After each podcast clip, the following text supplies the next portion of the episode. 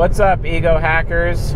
It's CS Joseph with csjoseph.life doing another episode for season 21. Probably the dopest episode of season 21. Do you know why? Because it's like literally how to social engineer INTJs. You know, the type that uh, the archetype, according to Jungian depth psychology, Jungian analytical psychology. Well, the archetype that most people maintain is unsocial engineerable. And, well, quite frankly, they'd be right about that most of the time. But don't worry, folks. Everyone's ego is hackable. Everyone is social engineerable. No one is weak against manipulation. And do not forget, all manipulation or all social interaction is a form of manipulation. Do not forget that. So, how to social engineer INTJs season 21, episode 12, I believe. At least I think it's episode 12. It should be episode 12. Uh, we're going to be diving into uh, a little bit of INJ-ness and uh, how to social engineer uh, INTJs. So, let's talk about like why most people think they're unsocial engineerable. Don't forget uh, the virtue and vice of the INTJ is uh, well, it's paranoia versus you know being trusting. Uh, INTJs can be the most trusting of all the types, often to the point where they can almost be gullible, right? And it's that gullibility because the thing is, is as soon as they decide that they trust somebody, that's like that's it. Like they trust them. They trust that person like with everything. All the secrets, everything. There is an absolute total uh, abundance of, you know, anything goes uh, in that friendship or that relationship, etc and uh, it's just something very important to the INTJ, you know, throughout uh, within the context of their relationship, right? So, based on that, you can know with confidence that you know if you're in a friendship or a relationship with the INTJ and they do trust you, they absolutely do trust you. Like there is no black and white there, right? Except for when their paranoia gets in play, which is their vice. And their paranoia usually develops because, if you guys remember from season, uh, I think it's season seven uh, playlist here on the YouTube channel and on the podcast. In season seven, we talk about their virtue and vice, but just to kind of a little bit of a refresher, why why are INTJs paranoid? It's because at the very early stages of their life, they basically are will believe anyone. They'll believe anything that anyone tells them, and they're extremely gullible they learn that over time people lie to them. And because they're being lied to that that paranoia develops. Now that paranoia can be a healthy amount of paranoia but then that paranoia can be unhealthy right? There's a lot of examples of healthy paranoia and unhealthy paranoia but really remember the vice that exists for each person can be a good thing in as much as the virtue for every person can be a bad thing okay? So like for example the virtue of an INTJ being so overly trusting to someone can lead to gullibility, and that's a bad thing. But then the vice of paranoia, while it can protect them and keep them out of danger, uh, it can also lead to self fulfilling prophecies that end up destroying friendships or relationships, etc., uh, on a consistent basis and can contribute to the lack of growth uh, that they have as human beings um, for the rest of their. For the rest of their lives, basically. And it's this level of personal growth, this balance between who to trust and who to be paranoid about is really like what separates the men from the boys or the mature versus the immature of people who have the INTJ archetype, which is very interesting because, I mean, if you think about it, the INTJ archetype, like it's one of the most rare on this planet. 1% of the population between men and women, with women being like even rarer among the INTJs out there. INTJ women are pretty rare. It's probably like less than, I don't know, one for every 400 people on the planet, I would say, uh, statistically speaking, um, based on various encounters that I've had with INTJ women, but, you know, definitely not. So, another reason people think INTJ. Well, okay, so sorry, let's get back on track here. So paranoia, um, because of their level of paranoia as their vice and how it usually protects them, it usually saves the INTJ from being social engineered or manipulated or ego hacked, basically. And that's great. And because of how paranoid INTJs get, it's extremely hard to manipulate them. It's extremely hard to put one over on them to the point where it's an extreme amount of effort that has to go into actually doing it. Uh, an extreme amount of effort.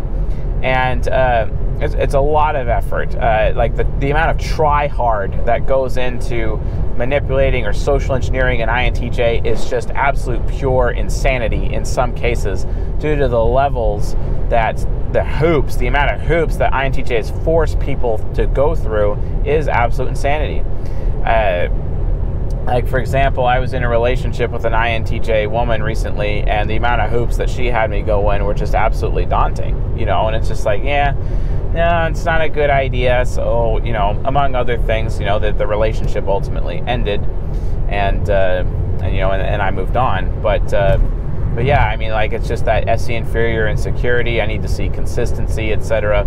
Well, being consistent over a huge period of time, well, that can actually lead to being, you know, very difficult for people, uh, especially you know people who are intending on having relationships with INTJs.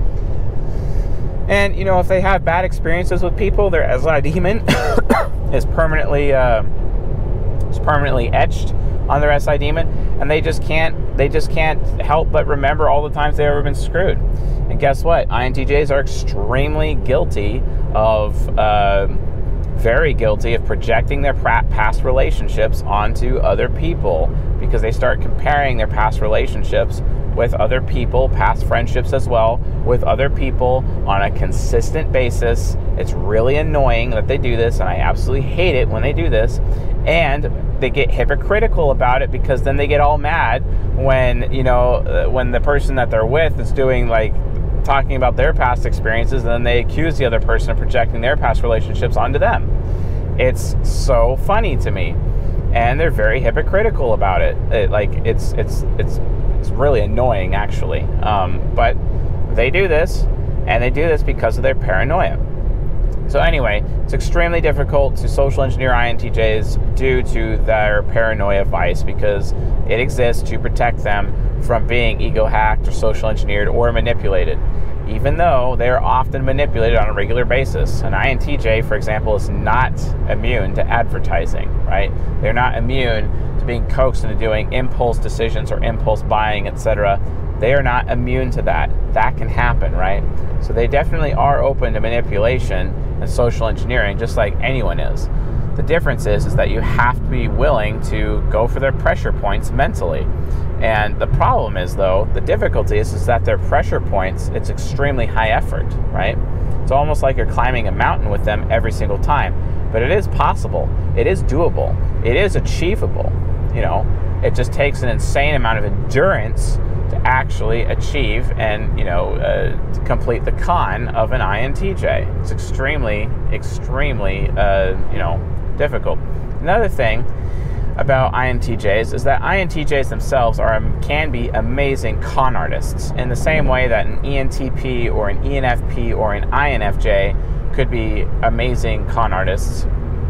Those types, in my opinion, are the best at being con artists, those four types, with the INTJ being potentially second best or third best, depending. I mean, you can argue that the ENFP is second best, um, or you know, you can argue that the INTJ is second best, but it just really depends. Like, which application of con artistry are we talking here?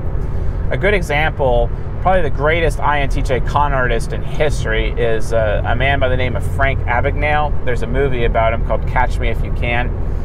And uh, it's basically how the INTJ manipulates things is that they take advantage of systems, right? Systems, uh, and then the, the, people who adhere to those systems, and they, they lord those systems over other people. The, I was actually uh, watching recently um, a video about Frank Abagnale, and uh, Frank uh, Frank was delivering this lecture in this uh, series of YouTube videos about him, talking about how he would manipulate the systems of various people to become like a, an airline pilot. And he just utilized their system because their system was hackable, basically. And I mean, like the systems, procedures. I mean, how he acquired a, uh, an actual bona fide uh, suit that they that the pilots use when they're piloting aircraft, etc., and how he got the number of an, an account number of a particular pilot and basically assumed the role of that person. And then he became a pilot for the day, basically, and uh, co piloted a plane with somebody. And then he learned how to pilot an aircraft just by observing, etc. And then that became his skill. And he could literally go anywhere, essentially. And uh, it was a very interesting social engineering attempt and watching his social engineering attacks. And he explained his social engineering attacks by, by manipulating systems around people, right? Whereas, you know, I'm an ENTP. I don't necessarily manipulate systems. I can do it because I have INTJ shadow, but I primarily manipulate the hearts, hearts of others, you know, manipulate their heart. Whereas, you know, the INTJ manipulates the mind of other people. So that's why they're called the mastermind they, ma- they mastermind people by inserting thoughts or changing thoughts or processes in order to get what they want, right? Nothing wrong with that. That's just kind of their style of social engineering that they actually do or prefer. Such as the way that how to social engineer ENTPs with emulated INTJ. That's what happens. And you guys can watch that episode already. Um, so, anyway, uh, and like how that develops Stockholm Syndrome uh, within the ENTP. But INTJs, they're a little different. And like I said, it costs a lot of effort, a lot of long suffering, and a lot of endurance because with an INTJ, it's not about the short con. Although some short cons are possible, for example, with getting them to make an impulsive decision. But uh, for the most part, if you really want a social engineer an INTJ, it's all about the long con. The long con is everything. Long con is uh, is what you have to do. Always be prepared for the long con when it comes to uh, uh, INTJs because they see so far in the future, so you better be able to see further than they can in their future, basically. Which you can do with Extrovert Intuition Hero.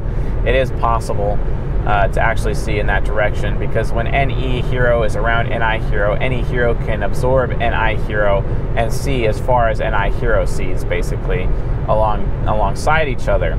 So it is possible for NE hero to provide that futuristic fate manipulation and manipulate the fate or the future of an INTJ such that the long con is complete, right? And that's basically how you con an INTJ. You do it by emulating ENTP, right? And I'm an ENTP, so this lecture is going to be really interesting because this gets to talk about a little bit more about my social engineering style and my seductive style when it comes to, you know, uh, doing performing a long con on an INTJ for whatever point or purpose, right? So, uh, remember, it's it's extremely high effort. It's all about the long con, and if you want to find out examples of you know INTJ con artists, Frank Abagnale, uh, as played by Leonardo DiCaprio in the movie Catch Me If You Can, is an exceptional INTJ uh, story. For those of you that don't maintain that he's an INTJ, you're out of your mind. Uh, he is. Just watch his lectures. That ESFP subconscious comes out, makes tons of jokes and whatnot. He's an excellent public speaker uh, in the same way that Rush Limbaugh is an excellent public speaker. Not that I like Rush Limbaugh, but the guy is an INTJ, so you know. But anyway, uh, just to you know give you guys you know an opportunity to, to make comparisons and see how they work. You know. Uh, from a con artist point of view, watch the film, watch Frank Abagnale's lectures. I think it would be very enriching for this audience to do. So, uh, with that in mind, um, we already talked about trusty versus paranoia. Don't forget their interaction style. They're direct, uh, they're responding, their movement. This makes them a finisher type. INTJs procrastinate a lot. Procrastination is one of their biggest issues because they just don't know where to start, but they know where to finish. So you got to force them to start something so that they know how to finish it appropriately. Uh, that's why, you know, when you're dealing with an INTJ, you really want to set them up for failure, you can take advantage of their procrastination. This is one thing that you can do, and we'll talk about this a little bit more. But uh, knowing that an INTJ procrastinates, you can pile on a bunch of work on them at the last minute, uh, and th- and then they'll fail because of that, and then you can destroy their reputation with that failure in front of their fellow coworkers, and then it'll ultimately lead to them getting fired, and then you don't have to deal with them anymore. That's one of the best ways to defeat uh, an INTJ within their career. You just set them up for failure by taking advantage of the fact that they procrastinate. Otherwise, to bet proper manage an INTJ, what you need to do uh, to prevent that from happening on the other side of the coin is realize they have a propensity for procrastination. So, what you do is you give them small amounts of work with shorter deadlines and just a bunch of deadlines with a bunch of mini tasks per deadline spread out over time instead of having them do a bunch of work all at the last minute with one singular deadline and a bunch of work and different tasks all due on the same deadline, essentially because if you do it the other way, that's setting them up for failure, and then they will fail, and their quality of work will go down. Whereas their quality of work stays high if they have one task, one deadline uh, spread out amongst multiple tasks and multiple deadlines over time. So, just from a professional management point of view, great. But if you're like a coworker and you don't like an INTJ and you want to make them fail and you have some kind of power or you can influence others to pile up work on them before a big deadline, pile up, find ways to pile up as much work as you can on them before a deadline or maybe create a situation that only they can solve because they're usually selfish with with their FI child about only things they can solve because they're so focused on their self-importance, etc. within the workplace and when they're so focused on their self-importance, right? They usually have certain things in the workplace that they themselves are responsible for because that's their domain, etc. So go influence that one thing to break at the last minute, causing them to fail on their uh, on their deadline, and just do it over and over and over again, and then point out their failures to the coworkers to destroy their TE reputation, and then they get fired, and then you don't have to deal with them anymore. You see what I'm saying? That's how you can get rid of INTJs. It's very nice. Just burn them that way, and then you won't have them in their life in your life anymore because of how you know pretentious they can get, or how self-important they can get, or how irreplaceable they can feel, etc. So yeah, just understand that there's ways to take them down, just like there's ways to take down everybody, and that's one way to do the takedown for an INTJ. Set them up for failure, and then let them fail. Like, there's no type out there other than an INTJ and even INFJ that you can just give them the rope to hang themselves and they don't even realize they're doing it, right? And that's how you perform the long con with the INTJ. You just give them rope to hang themselves, give them the opportunity to fail, and they will fail because they're human, even though, like INFJs, the INTJ is so focused on being perfect at all times. And how dare we get in the way of their perfection that they barely become aware of their imperfections at times, at least the prideful, more immature INTJs do this, except the more humble and more mature INTJs out there do not do this, right? But if you have an immature INTJ on your hand, well, I mean, it might be your social obligation and or duty to do this to them so that they learn a very valuable lesson, right?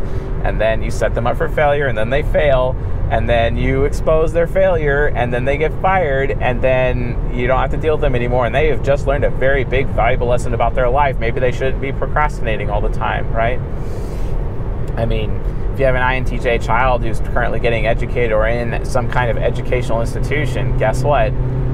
Procrastination is their bane of their existence. And you can easily take advantage of that at any time. Very easily take advantage of their procrastinative uh, tendencies and destroy their career if you decide to. You see what I'm saying? Again, even INTJs are weak to uh, and are subject to manipulation because the thing is, while you may not necessarily be manipulating them, you can be manipulating the system that they are adhering to or the people around them that could cause them to fail. You see what I'm saying? It's just really causation of failure, right? So yeah, they're direct responding movement, they're finisher types, and remember procrastination is a problem with finisher types. It's especially bad with INTJs because that FI child is like, oh, I'm not in the mood to do this right now. And you can take advantage of their mood because FI is all about mood, and I don't care about how this audience is like, no, FI is not about mood. Actually, it really is about mood. Sorry, that's where a person's mood exists, as much as it's where their morals exist, and their moral principles exist, and their moral fiber, and their good or bad decision making. Well, guess what? It's also where their mood exists. You know, I don't know how many times I've ever heard an ESFP FI parent or an ENFP FI parent be like, "Oh, I'm not in the mood to have sex right now. I'm just not in the mood for it." And like, "Okay, FI parent. Okay, you're not in the mood for it. Okay, bye." You know, you know what I mean? Like like things like that, right? Mood. Because FI users are all about their mood and how they feel about things. If they don't feel good about something or if they look bad, God forbid they look bad. You see what I'm saying? Like, sometimes in order to motivate an FI user, you just got to make them look bad. You know what I'm saying? And then they're motivated to change only after you've made them look bad. And quite honestly, When you make someone look bad, that is the equivalent of shaming. And sometimes you just got to be willing to shame people for the sake of changing them for the better. Because until you've shamed them, they will not change, right? So be advised. That's a thing. So, uh, pragmatic, they are pragmatic. They're all very independent. They just do what they want, and that's fine. If you take away their freedom of choice, if you take away their ability uh, to want things, that's not exactly a very good uh, situation for them as well. And they're very systematic. They always have a process or have a system to follow in some capacity. And they are abstract, all about the what if. Constantly about the what if. Like, what if you're going to cheat on me? What if you're going to screw me over later? Uh, what if you're talking to this person? Does that mean that you're going to start dating them and then you'll be cheating on me? What if this happens? What if that happens? You know, uh, what if I get this new job? You know, are you still going to want me around? Uh, what if I? they just constantly, what if I? What if I? What if I? What if I? What if I? And I and I and I. What if I? What if I? What if I? At all times, right? This is the INTJ way. It's because they are abstract, they're systematic, they're pragmatic, which means they are an NT, aka the intellectuals, right? And if anyone says rationals, take that Keirsey crap and throw it in the dumpster. Rational, let me tell you something. ENTPs who are NTs and INTPs who are also NTs, they're not rational. They're actually logical because only NTJs are rational because of TE, because that's where a person's rationale exists. So stop calling the NTs rationals, people. Like, seriously, stop calling them that. They're intellectuals. And stop mixing the word intellectual with the word academic. Like, seriously, get your definitions straight. They're different, they're not the same, okay? So just because you're some NFP or some STJ who's very academic, it does not make you an intellectual. Being an intellectual is an NT. Sorry, that's not for you guys. You guys can be academics. We'll be the intellectuals, okay? So, now, incoming criticism for being self important here on the lecture with C.S. Joseph. No, I'm just trying to be accurate with terms. And if you guys feel bad about that, well, I'm sorry. It's not my fault that the truth is taking you down a notch. It's not about that. That's you making that choice. It is not me making that choice. I'm just trying to stay accurate, okay? Because I'd rather be correct than become like some emotionally manipulative person who's just trying to make you feel good instead of telling you the truth. When telling you the truth is what you need to hear so that you can grow up and change. See what I'm saying? And be like a better person. That's what I need. I need criticism consistently on a regular basis. And without criticism, well, guys, it's not going to work out. I need criticism. So keep the criticism coming, if you know what I'm saying. Keep it coming, right? Gosh, I love driving on this road. This road is uh, Highway 20. Uh, it's fantastic. Uh, lots of windy road. Got some rain going. There's sometimes there's cows in the road, which is also gets a little interesting. I actually had that one time. I almost had a head-on collision with a cow once. That was fun. Um, called 911 on that. There's also some boulders every now and then that show up as well, uh, especially when it rains, mudslides. Um, also, like two years ago, the entire countryside was black because it was burnt down burnt like a crisp. And I think that like 17 firefighters lost their lives uh, during that as well. That was pretty sad. But I'm very thankful for um, all of the uh, firefighters that risk their lives on a, a, regular basis. And likely a lot of them are SPs and SJs who do put their lives on the line to do that. And I would might add the majority of those people are men risking their lives. Just saying, you know, for all of those like feminist, anti-feminist people out there like let's not let's not spit on our firefighters please i actually like really appreciate them and the sacrifice that they're willing to make to uh, keep everybody safe and safe homes and whatnot and not displace families so anyway fire sucks and uh, can definitely uh, risk people's lives so anyway uh, i'm to turn up the heat here just a little bit get some defrost going so i don't like not do anything incorrect here so anyway let's talk about uh, the actual techniques necessary to social engineer an INTJ. And you do that by emulating ENTP. So, emulated ENTP, you emulate my type. And you know what's really interesting about the ENTP? With that ISFJ subconscious, no one else is willing to long suffer more than an aspirational ISF FJ subconscious. What that means is, is that the ENTP has the endurance to pull off the long con when it comes to an INTJ. Oh, and for all of those INTJs who are watching, oh gosh, let me tell you something. I really hate this constant criticism that I get from INTJs. I really, really hate it. Like they're like, like especially like when I'm trying to like when I'm getting into like a, with a relationship, for example, with an INTJ woman. I just gotta say to all the INTJ women watching this right now, it's like oh, you're like this social engineer and you read all these pickup artist books and you, you know, you're so manipulative and it's all about narrative and is there anything about you that's real? You know what I'm saying? Because they're talking about my, my insincerity um, advice, you know. And that's because, you know, people typically, they don't understand me. And I can't just be real with people. If I am 100% real with somebody, they're going to hate me. That's why I have to wear a mask with everyone I'm around. I don't wear masks with INTJs, especially like, you know, if I'm in a relationship with an INTJ woman in my life, you know, and uh, which, you know, having that opportunity is fantastic. The mask comes off because then it's like, okay, I could trust her and I could trust her to put up with the real me and see and see the real me, right? But the thing is, typically with people, I don't do that which leads to like all these habits like social engineering and embellishment and lying right and being insincere with people right because guess what folks that's what I do. And I do that because I have to protect myself, right? And then, you know, of course, if I'm trying to get in a relationship with an INTJ woman, right?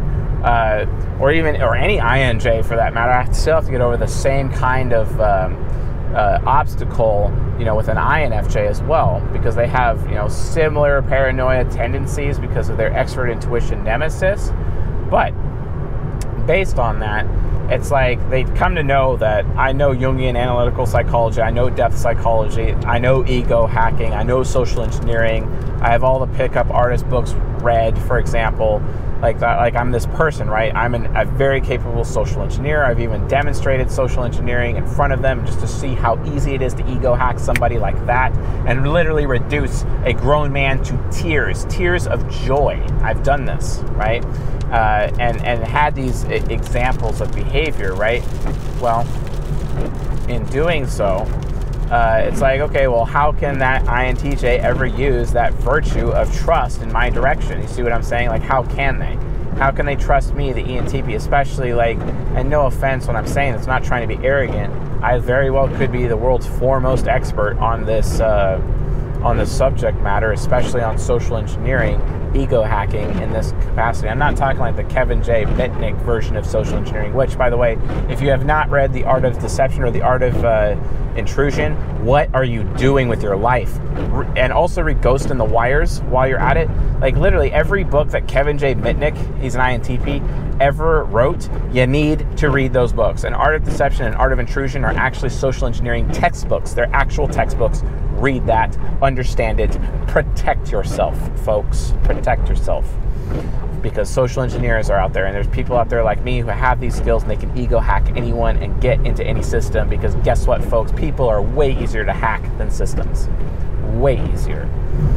People used to pick locks and be contortionists and you know and escape artists, but guess what?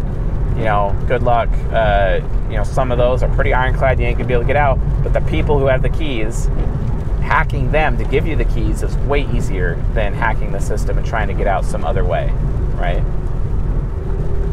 Anyway, the point is, is like I have to deal with the fact that when I get into relationships, you know, especially with the INTJ women, they're like, "You have all these skills. How do I know that you're not trying to manipulate me?" And it's like this endless thing, and it's so annoying, and I hate it. Like I really hate it. But it happens with every single one of them, and I rec- and I recognize that because of their paranoia, it comes with the territory.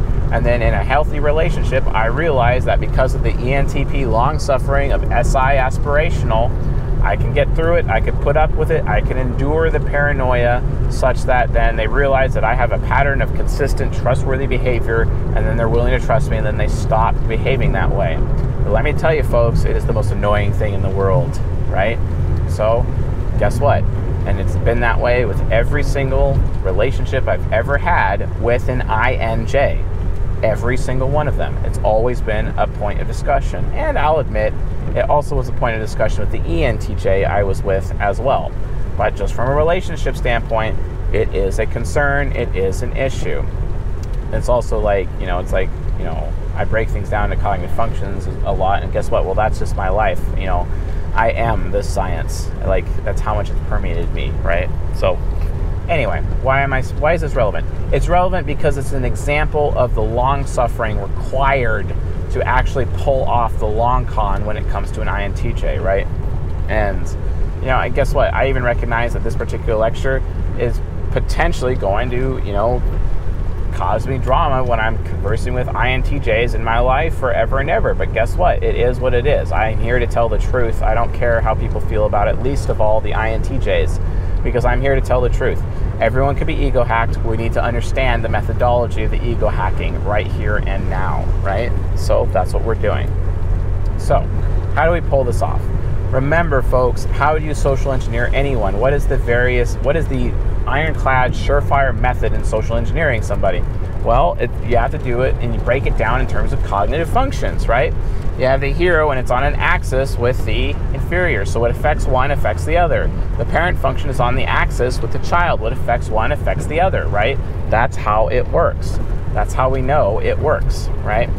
So if they're all on if they're all affecting each other with one what affects each other, then you have to be aware of optimism versus pessimism, which means some functions have a positive charge and a negative charge, right?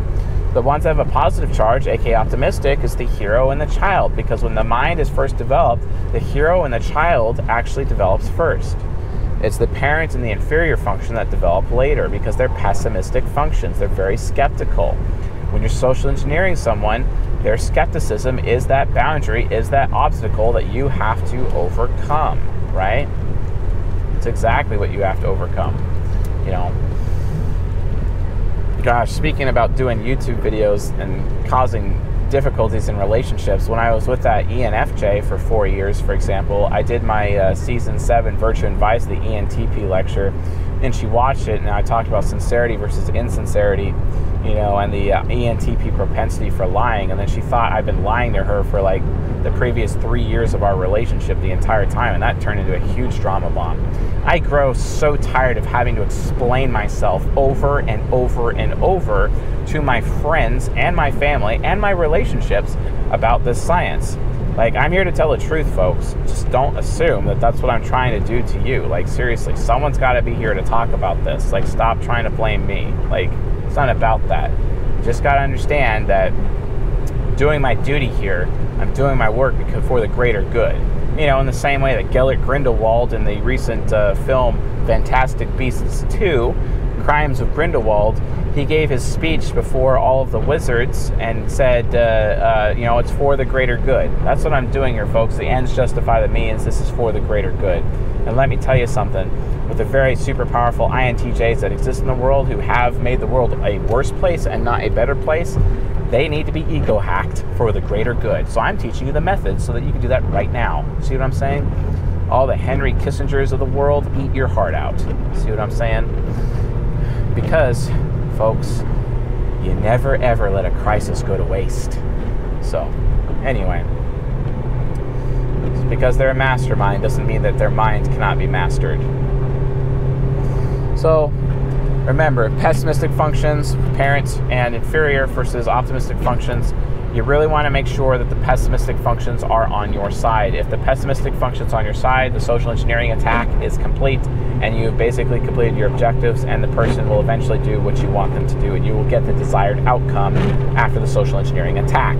How do you pull this off? Okay? Well, avoid the pessimistic functions. Remember, uh, although extrovert intuition nemesis is a um, an optimistic function, the critic is like a uh, is a pessimistic function because it's in the shadow.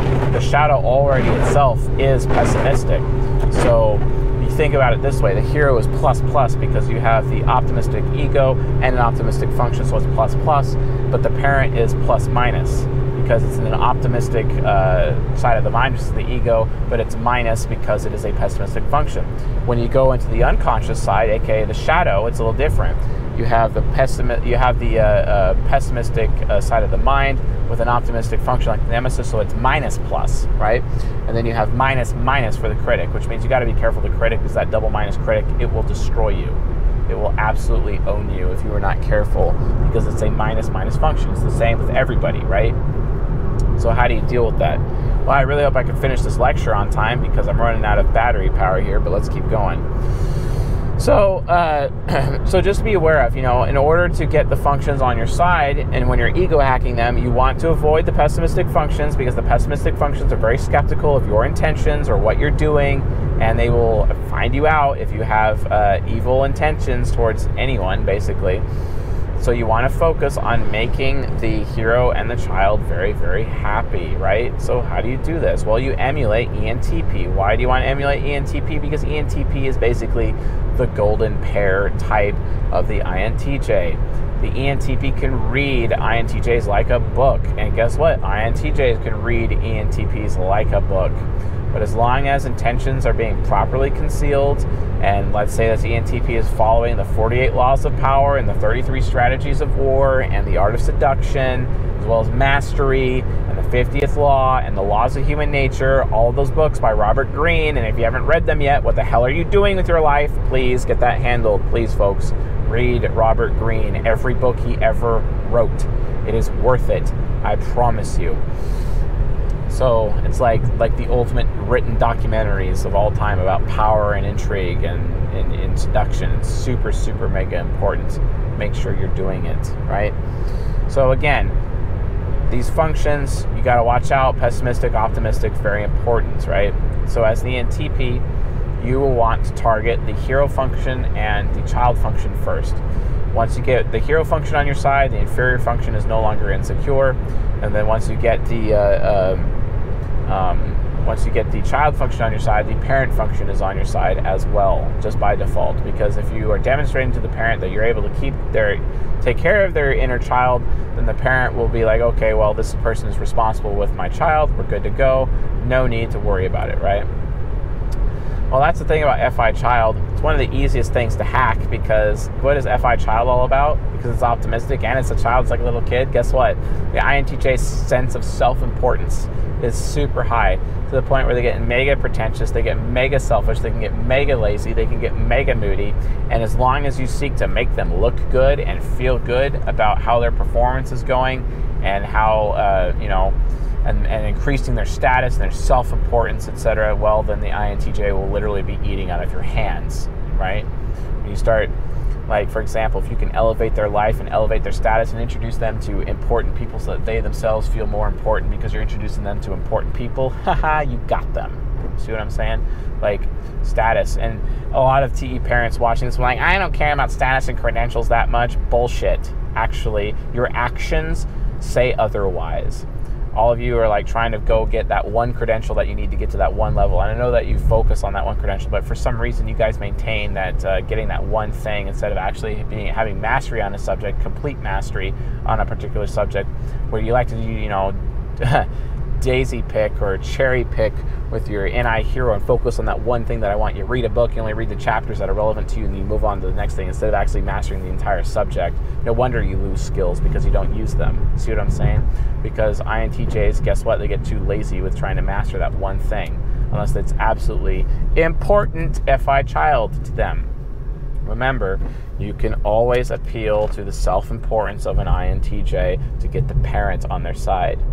You know, and uh, to get the inferior on the side, all you have to do is give them choices. Let them do what they want. Guess what? How do you do that? Well, you perform a Xanatos Gambit. The Xanatos Gambit, because it's NI Hero, guess what? This is where the long con comes in. The Xanatos Gambit takes a huge amount of effort because that NI Hero can last a long time. And the Xanatos Gambit is just you provide them choices. That's all it is. You provide NI Hero with a lot of different choices and you let them pick the choice. The thing is, is at the end of the day, whatever choices that you provide them, those choices benefit you in the end. That's known as the Xanatos Gambit. X A N A T O S Gambit. Look it up. Xanatos Gambit. You perform a Xanatos Gambit on the INTJ, and their NI hero thinks they always have a choice, but then they always end up choosing the choice that benefits you in the end.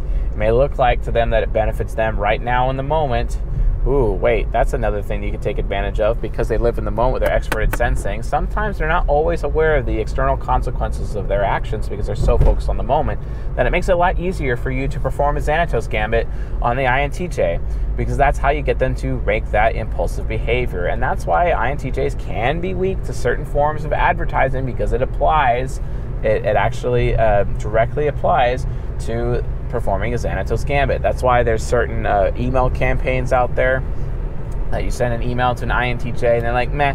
You send another one, like, okay, meh.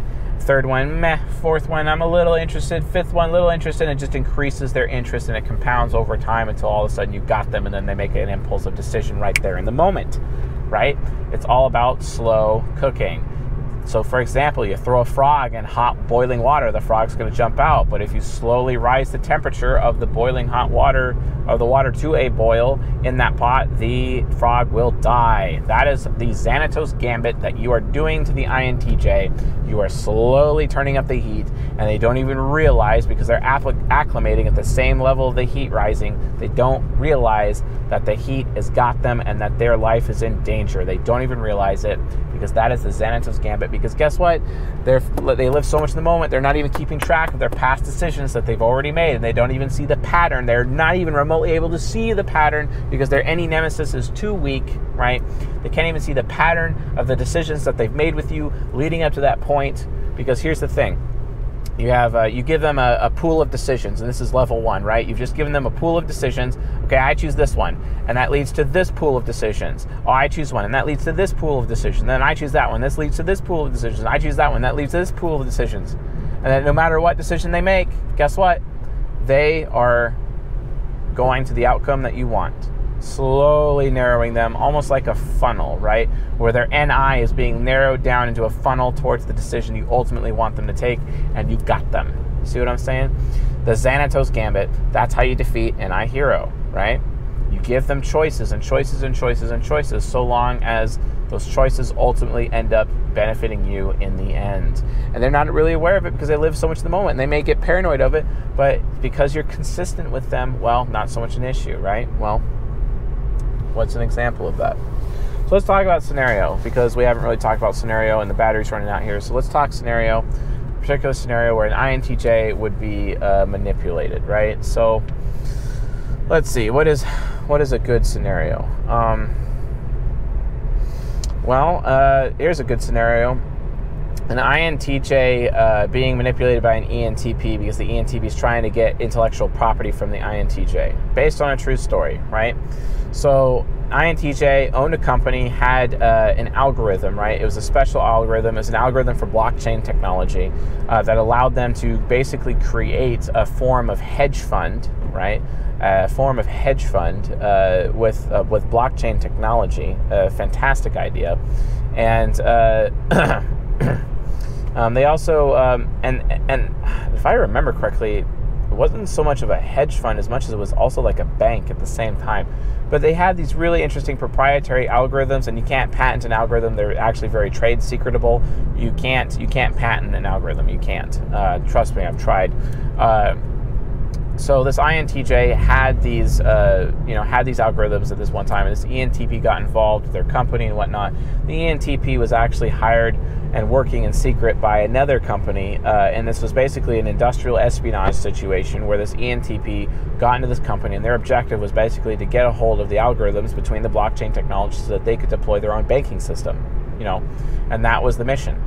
And the INTJ just needed somebody, you know, to help them out. And guess what? The ENTP was very helpful, right, to that end, right?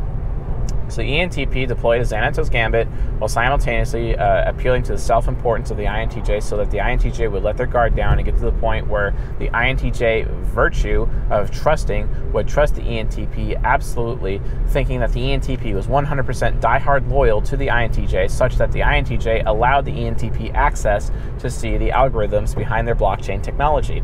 And well, the ENTP succeeded in getting access to that information. And once the ENTP had access to the information and transmitted it to the competition, as the ENTP was originally hired to do so, and the ENTP was originally loyal, more loyal to the people that initially hired him instead of the INTJ, uh, Mark, basically, that information made it in the hands of that INTJ's competition, and they created a, a, competitive company. And it ultimately, they were able to get first to market and ultimately put out the other INTJ out of business, specifically as a result of theft of those algorithms, as a result of performing a social engineering attack. Which, guess what, is very hard to prosecute, folks. Very hard to prosecute because there's a lot of plausible deniability in there because of a social engineering attack uh, produced and provided that subtly. See what I'm saying? Good luck defending yourself against such social engineering attacks, and good luck proving that in court. Good luck. Industrial espionage is a thing, folks. Here's another thing. You know what's really funny though? Like sometimes those social engineering attacks can backfire if the if the ENTP in that situation ends up becoming loyal to the INTJ, such that the INTJ effectively turned the ENTP back on the other guys, the ENTP through loyalty with the INTJ actually revealed uh, the industrial espionage, and then they turned it around. But then again, the ENTP could end up at that point playing both sides simultaneously to their advantage, which has happened in the story Tinker Tailor Soldier Spy, the story about George Smiley. I recommend you read that story. It is absolutely exquisite and it talks about social engineering and how a, a, covert operative ends up becoming a double agent and playing both sides for his own benefit and or survival right? Well, that's a situation that can happen there. So just even though when the intj thinks that the entp spy is loyal to them that entp spy is still playing them. You see what i'm saying? Because they're playing both sides to their own personal benefit. You see what i'm saying that's a thing too. So INTJs don't get all smug and confident that you can actually pull that off and make them loyal to you because guess what? They may not still truly be loyal to you at the end of the day, right? Be careful. This stuff happens, right? And remember, people could still emulate ENTP. It doesn't necessarily have to be an ENTP, right? So anyway, the ENTP comes to this INTJ, right? And uh, starts making decisions and demonstrations of loyalty right off the bat to show SI uh, discipline, to show SI loyalty to the SE inferiors. So the SE inferior is not afraid uh, that the ENTP is disloyal, which this makes the NI hero a lot safer, a lot happier. Uh, the NI hero has a higher level of desire for. Um, for the ENTP. It makes the ENTP feel wanted as a result. And then the NI hero, and then what that does is that the uh, NE hero of the ENTP is able to uh, deploy the Xanatos Gambit to the NI hero. And that Xanatos Gambit will be pools of choices, uh, little decision trees uh, to the INTJ to ultimately lead the INTJ into giving up those blockchain algorithms for that banking system, right? That investment banking system that they want in the blockchain so that the competition can get that intellectual property specifically to create a competitive solution to the INTJ solution and then be first to market with it such that uh, they end up destroying the INTJ's business, right? That happens. So the NI Hero. Uh, the NI Hero is presented with the Xanatos Gambit from the ENTP, a lot of different decisions, and, and uh, because they don't really keep track or not keeping track of these decisions because of their SI demon and they just forget because they live so much in the moment as much as they live in the future, they're not paying attention to the past, they're not able to keep track of each decision that they've made that the ENTP is ultimately leading to the ENTP getting those algorithms, their absolute, their final objective, right? That's an issue. So, something to be aware of, folks. That is a thing. Be careful, right? Be careful of that. So, uh, while simultaneously, after performing the Xanatos Gambit and making those demonstrations of loyalty to get SE Inferior comfortable, to get NI Hero uh, working on it just fine, that TE parent is still there and is looking for consistency because TE parent and SE inferior is like, okay, is this ENTP person being consistent? Because here's the thing, folks, this is what makes it really hard. If there's a lack of consistency at all, the INTJ will be on guard and will not uh, trust the ENTP or the emulated ENTP. You have to be consistent, and that consistency may have to take place over weeks and weeks, if not months. But remember, at least the INTJ is a movement type, so it shouldn't take more than a few months, maybe 90 days worth of consistency for the INTJ to finally be okay. This person's consistent, they're trustworthy. I can I could definitely trust them, and then they start opening up with that trust. Uh, um, uh, virtue instead of that paranoia vice, right? That paranoia vice that's holding back the INTJ in this interaction, okay? So, based on that, uh, just more to be aware of. So, in order to make the INTJ happier as a result, the ENTP starts appealing to the self importance of the INTP uh, of the INTJ, and it's like, hey, you're doing really good work. The INTJ overhears the ENTP talking very highly of the INTJ to others, talking about how brilliant the INTJ is and how intelligent they are and how they're very good at what they do and how they perform very well. Whenever you're talking very well about really good performance of an INTJ, that makes their ESFP subconscious feel really good about itself. It makes them super happy because the SE inferior doesn't have that performance anxiety anymore. The performance anxiety is lifted. The FI child feels really valued, feels very valuable, very good. The status is increasing amongst the people because it's like, wow, the ENTP thinks very highly of me and is telling other people now everyone's going to start thinking highly of me. And that means I can feel good about myself and increase my self importance. Yay! Which also leads to them being selfish, just saying. Watch out and then uh, and then that just causes the NI hero to desire the ENTP and desire that that that ENTP to be around them more often. The ENTP, it's a demonstration of loyalty to speak so highly of the INTJ to others, such that their pride goes up. That FI child pride, and they're taking and, and it's just like literally this ego stroke, right? Because what INTJ out there doesn't like their ego stroked, right? And the ENTP knows exactly how to ego stroke the INTJ. The INTJ gets ego stroke. They let their guard down. They don't even. They're not even aware that there's a Xanatos gambit happening, even though they were a little paranoid at first about the ENTP and the ENTP's intentions. But the ENTP is showing consistency. They're they're they're showing that they're loyal. Then the INTJ tests the ENTP, tests the ENTP's loyalty, pushes the ENTP away, but the ENTP keeps coming back, almost like a loyal little puppy dog. And the INTJ is like, wow, he keeps coming back, even though I'm kind of being a dick, and he's still speaking highly of me to other people. And I definitely want the ENTP around. This is absolutely fantastic. You know, I definitely can trust this person. This person's all in with me. They're absolutely here, uh, you know, to go all the way. They think so highly of me. I feel really good about them. They know that I'm a top performer. I've been trying to convince these people that I'm a top performer for so long, but they instantly know this about me already, and I'm making them comfortable. Every time I do something for them, they react positive to me. This ENTP is always reacting positive to any experience or anything that I show the ENTP. They think I'm brilliant. They think I'm a good person. You know, I really want them to be around, and they're constantly giving me choices and opportunities for improvement and making things better. And uh, you know i i just trust this person. I i trust the entp you know and, and i want to show him my brilliance even more. I want to show this entp just how brilliant i am. So i'm going to show the entp my algorithms.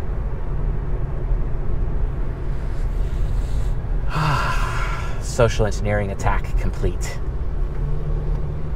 So yeah it was like my demon coming out. You know what i'm saying? Uh, anyway uh, that's how that works. All right folks. Let's break it down Okay, so the ENTP got in there and is like, okay, I need to get the hero on my side. So, and that it works both ways, right? You can, if you want to get the hero on your side, well, you can also hit the inferior function too. So they hit the inferior function with a demonstration of loyalty, showing that the, uh, you know, talking really good about the uh, the performance of the INTJ, stroking their ego with FI child, you know, targeting the self importance of, of FI child speaking highly of others, showing, demonstrating through action and word, and word and deed, that the ENTP thinks highly of the INTJ, and the INTJ ultimately lets their guard down, as I've just demonstrated to you. Also, simultaneously, while NE nemesis is there questioning the intentions of the ENTP, the ENTP is actually like because the ENTP at first they'll come off as like, you know, whoa, you're like you're way too into me, or you think I'm way too important. This is this is too much. The people like you just don't exist. This never happens to me. People don't think highly of me in this way. That NE nemesis is questioning the intentions of the ENTP at that point. But the ENTP is consistent, and the ENTP keeps it up, and the ENTP doesn't change, which causes the INTJ to realize over time the ENTP just might actually be legit. This person may actually be really into me and really trust me in this manner. Wow, I've never had that before. Wow, this is something special. Wow, this person might be my best friend, or this person might be the best lover I've ever had, right? Those kinds of things, right? Something to be aware of, right? So just understand how things are different, you know, in that regard. Um, NE nemesis at first, you know, is ha- made happy once SE inferior realizes how consistent the ENTP social engineer is being in their social engineering attack, and thus NE nemesis lets go because it's still optimistic at the end of the day. Oh, he may not actually have bad intentions towards me after all. And then TI critic is there to verify everything that the ENTP does and verify that consistency. So as long as the ENTP stays consistent with their narrative and doesn't change their narrative or their story, TI critic you You won't have to ever deal with the double negative of TI critic. And then as a result, social engineering attack complete. Don't have to care about the S, the FE trickster and the SI demon. You don't have to care about either because as long as the INTJ is being consistently praised about their top performance and that the ENTP is reacting positively to everything that the INTJ shows them, they're just wowed and they're like, "Oh, mind blowing! I'm so mind blown about what you're showing me," etc the INTJ's SE inferior is happy because the SE inferior is like, wow, I'm obviously performing well. I don't have to be anxious or afraid that I'm not performing well around this ENTP who's a very brilliant person.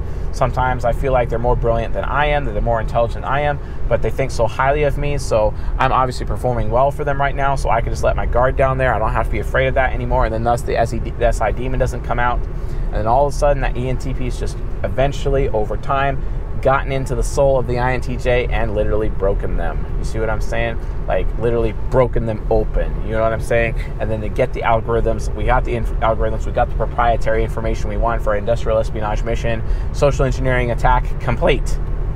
So that's how to social engineer INTJs, folks. Watch out. The Xanatos Gambit will ultimately lead the INTJ down a path that they do not want to go, even though they feel it is the path they want to go and they do not have the ability to keep track of those decisions over time because it's their SI demon, which is the long term memory, and their only short term memory or the future memory for their own personal unconscious and where they want to go themselves in the future. That's the direction they are going, right? So watch out for the Xanatos Gambit. Watch out for appealing to their self importance. Watch out for appealing to their uh, um, uh, uh, performance anxiety, etc., because those are their weak points. And anyone can do these things and cause the INTJ to all of a sudden give special treatment to people they should not be giving special treatment to. So, Anyway, folks, that's it for this episode. If you found this episode useful, helpful, educational, enlightening, please subscribe to the channel here on YouTube and also on the podcast. If you would like to financially support us to help us keep the lights on here at CSJ and this community going, please subscribe to our Patreon at patreon.com slash csjoseph. Gold tier access for private lectures. We're doing another Golden Pair lecture very soon, which is ESFP ISFJ. And then after that, it will be ENTP INTJ, for example. Make sure you guys are checking that out. Um, also, like, thank you for your financial support. It does help keep the lights on, and uh, we're very happy to be able to do that. We've got a lot more content coming out. Uh, and we are going to be working on the test. We just need money to be able to get that test out uh, to get it figured out. Um, also, uh, please, uh, you know, click the little bell thingy, uh, leave a comment and a like while you're at it. Uh, we like those as well. Uh, I read every comment. If you've noticed, I hit the little heart button on all the comments. That basically is me marking them as read. I read your comments, folks. I do it all the time. So just make sure that that's uh, something you're aware of. Um, I do read your comments. I may not respond to everybody. Typically, if you have a question mark, I respond to it. But if you're just commenting, you know, without a question mark, not necessarily going to answer. And then also like, uh, you know, you can have your questions for the Q&A. If you want to get on the Q&A, go to csjoseph.life slash social and then go to Discord and then start putting in the questions for Chase channel. Those questions will be answered on the Discord Q&As, which is every Thursday night at 9. We also have how to type streams on every Tuesday night at 9 Eastern. So Anyway, folks, that's it for episode uh, episode 12 for season 21. How to social engineer the types, and this is how to social engineer INTJs. So this is CS Joseph signing out. Have a good day, Ego Hackers. See you tomorrow. Good night.